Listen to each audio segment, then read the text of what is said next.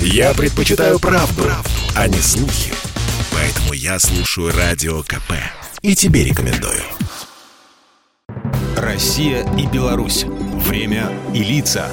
Здрасте, здесь Бунин, и сегодня я вспомню одно из тысяч славных имен белорусских героев, что ковали Великую Победу о партизане Иосифе Бельском. Один из организаторов и руководителей антифашистского подполья и партизанского движения на территории Минской области в годы Великой Отечественной родился в обычной крестьянской семье в деревне Лошица, что нынче входит в городскую черту Минска. Уже в 14 он начал трудиться простым рабочим на железной дороге, а в 20 стал председателем сельсовета. Шаг за шагом Иосиф Александрович преодолевал ступеньки государственной и партийной службы, а потом поехал учиться в Москву, во Всесоюзную промышленную академию, которую он заканчивает перед самой войной и возвращается в столицу Беларуси на должность секретаря обкома.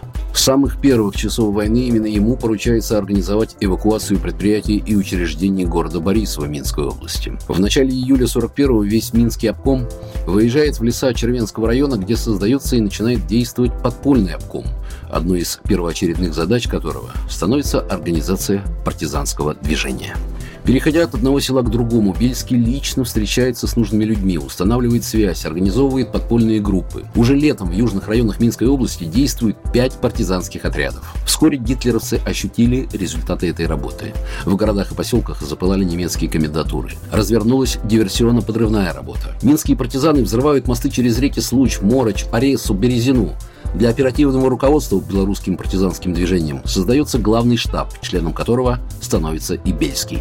Имея личный партизанский опыт еще со времен гражданской, Иосиф Александрович вплотную занимается вопросами конспирации, устанавливая псевдонимы, обеспечивая подпольщиков надежными документами, определяя явки, места встреч и пароли.